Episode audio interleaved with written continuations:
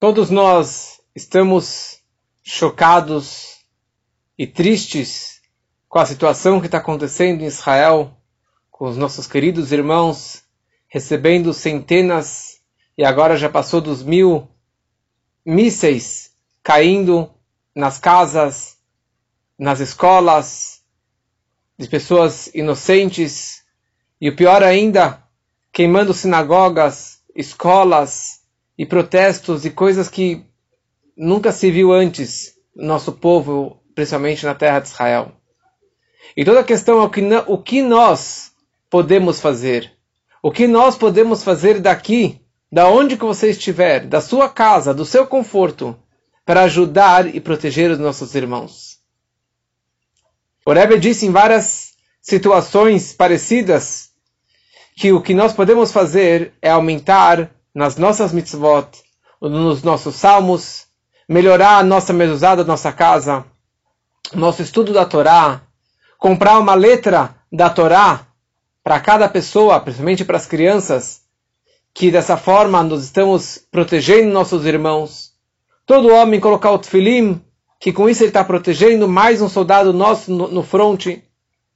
São várias coisas que nós podemos fazer daqui, do nosso conforto, que isso com certeza irá proporcionar uma proteção e uma salvação pelos nossos irmãos lá.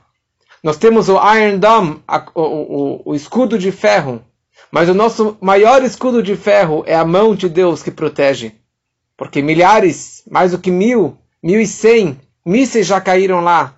Infelizmente já perdemos algumas almas, muitos feridos, mas poderia ser muito pior. Com certeza tem a mão de Deus lá protegendo. Então, faça algo a mais. E isso com certeza irá trazer mais uma proteção para os nossos irmãos na Terra Santa. Estamos agora em Rosh Chodesh Sivan, o primeiro dia de Sivan. Nesse momento, nesse dia de Sivan, o nosso povo, há 3.333 anos, acampou na, na frente do Monte Sinai. E a Torá fala uma frase diferente do que sempre descreve. A Torá sempre fala que eles viajaram, eles discutiram, eles brigaram, eles reclamaram, e eles viajaram, e eles acamparam sempre no plural. E sempre com discussão. Até hoje, nosso povo sempre tem dois judeus, três sinagogas, três opiniões. Mas quando o povo acampou hoje, na frente do Monte Sinai, fala a Torá, o povo acampou. Por quê? Que era um povo, com um só coração, com um só sentimento, com uma só missão: receber a Torá de Deus como um povo. Sem discórdia, sem discussão, cada um querendo o melhor do próximo. E esse que foi, na verdade, o maior recipiente para recebermos a Torá num dia tão sagrado como Shavuot. A união do nosso povo. Cada um tem a sua religiosidade, o seu partido, mas quando que a proteção do nosso povo, isso é indiscutível. Eu escutei alguns argumentos que me machucaram muito hoje, ontem, de pessoas nossas falando mal do nosso povo, falando mal, né, como que Israel está atacando, não tem nenhum direito de se proteger. Vamos unir os nossos corações, proteger os nossos irmãos, os nossos valores, as nossas sinagogas, as nossas escolas, o nosso povo, a união do povo é o que faz realmente a força. Que Ishechad, como um homem com um só coração. E essa ideia da união do povo é isso que realmente traz a grande festa de Shavuot. Shavuot, nós recebemos a Torá. Recebemos a Torá diretamente de Deus. Que na verdade é uma, é uma, é uma, é uma a maior bênção, é a maior espiritualidade receber a Torá diretamente de Deus. Então, poderíamos esperar que num dia tão sagrado e elevado espiritualmente como Shavuot, deveríamos comemorar só rezando, estudando, só a questão espiritual. Diferente, no nível acima das outras festas de Pesach, Sukkot, etc. Só que interessante é que bem a festa de Shavuot é a festa que foca, que tem uma ênfase maior do que todas as outras festas na questão física do corpo do judeu, da comida boa, do menu, do cardápio dessa festa. Diferente das outras festas, que tem discussão entre os sábios, se devemos comemorar com comida boa, quer dizer que o homem também aproveite na questão física e mundana. Quando chega Shavuot, todos concordam que devemos curtir e aproveitar na questão física também. Interessante. Shavuot, um dia tão espiritual, fala a Torá, você deve sim ter uma comida boa, comer carne, tomar o vinho e ter o cheesecake e todos os laticínios.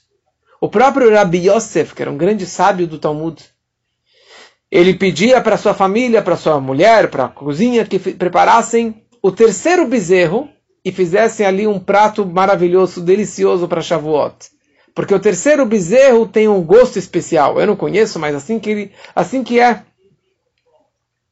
E ele disse também, se não fosse esse dia de Shavuot, quantos Yosef teriam pela rua? Yosef é Zé Mané, quantos Zés teriam pela rua? Meu porteiro é Zé, meu faxineiro é Zé. Quantos Zés ou quantos Yosef teriam pela rua? Se não fosse o dia da Torá, o dia do Matan Torá, que nós recebemos e que com isso eu acabei virando um, um, um judeu e virando um estudante, um estudioso da Torá. Na verdade, todo o propósito da Torá é de trazer toda essa santidade, toda a espiritualidade, Deus e a sabedoria divina que é a Torá, dentro do corpo físico e material. Dentro deste mundo, dentro do material, de uma comida gostosa. A família feliz, a família com, com, alegre. E é isso que é judaísmo, a família unida, a família alegre, com comida boa, bebida boa, porque a espiritualidade Torá não é nos céus, os anjos, aliás, eles pediram para Deus: Nós queremos a Torá. E Deus falou: Moshe, responda para eles. E Moshe falou para os anjos: Vocês têm outros deuses que têm a proibição de ter outros deuses? Você tem pai e mãe para respeitar os pais e mães? Você tem roubo, adultério, traição, inveja nos céus? Não tem nada disso. Porque Deus deu a Torá para o homem com os seus testes, com as suas dificuldades mundanas, para que nós possamos superar. Esse que é todo o propósito e todo o poder da Torá. Que aproveitemos esse dia tão sagrado, esse dia de Rosh Chodesh, e, e nos preparemos da melhor forma possível para recebermos a Torá, com alegria e com saúde, e que mais importante, que se você fizer uma mitzvah a mais, um tfilim a mais, uma tzedakah a mais, um salmo a mais, isso irá proteger o nosso irmão lá em Israel, e que traga a maior proteção e a maior salvação, Hag Sameach, para todos.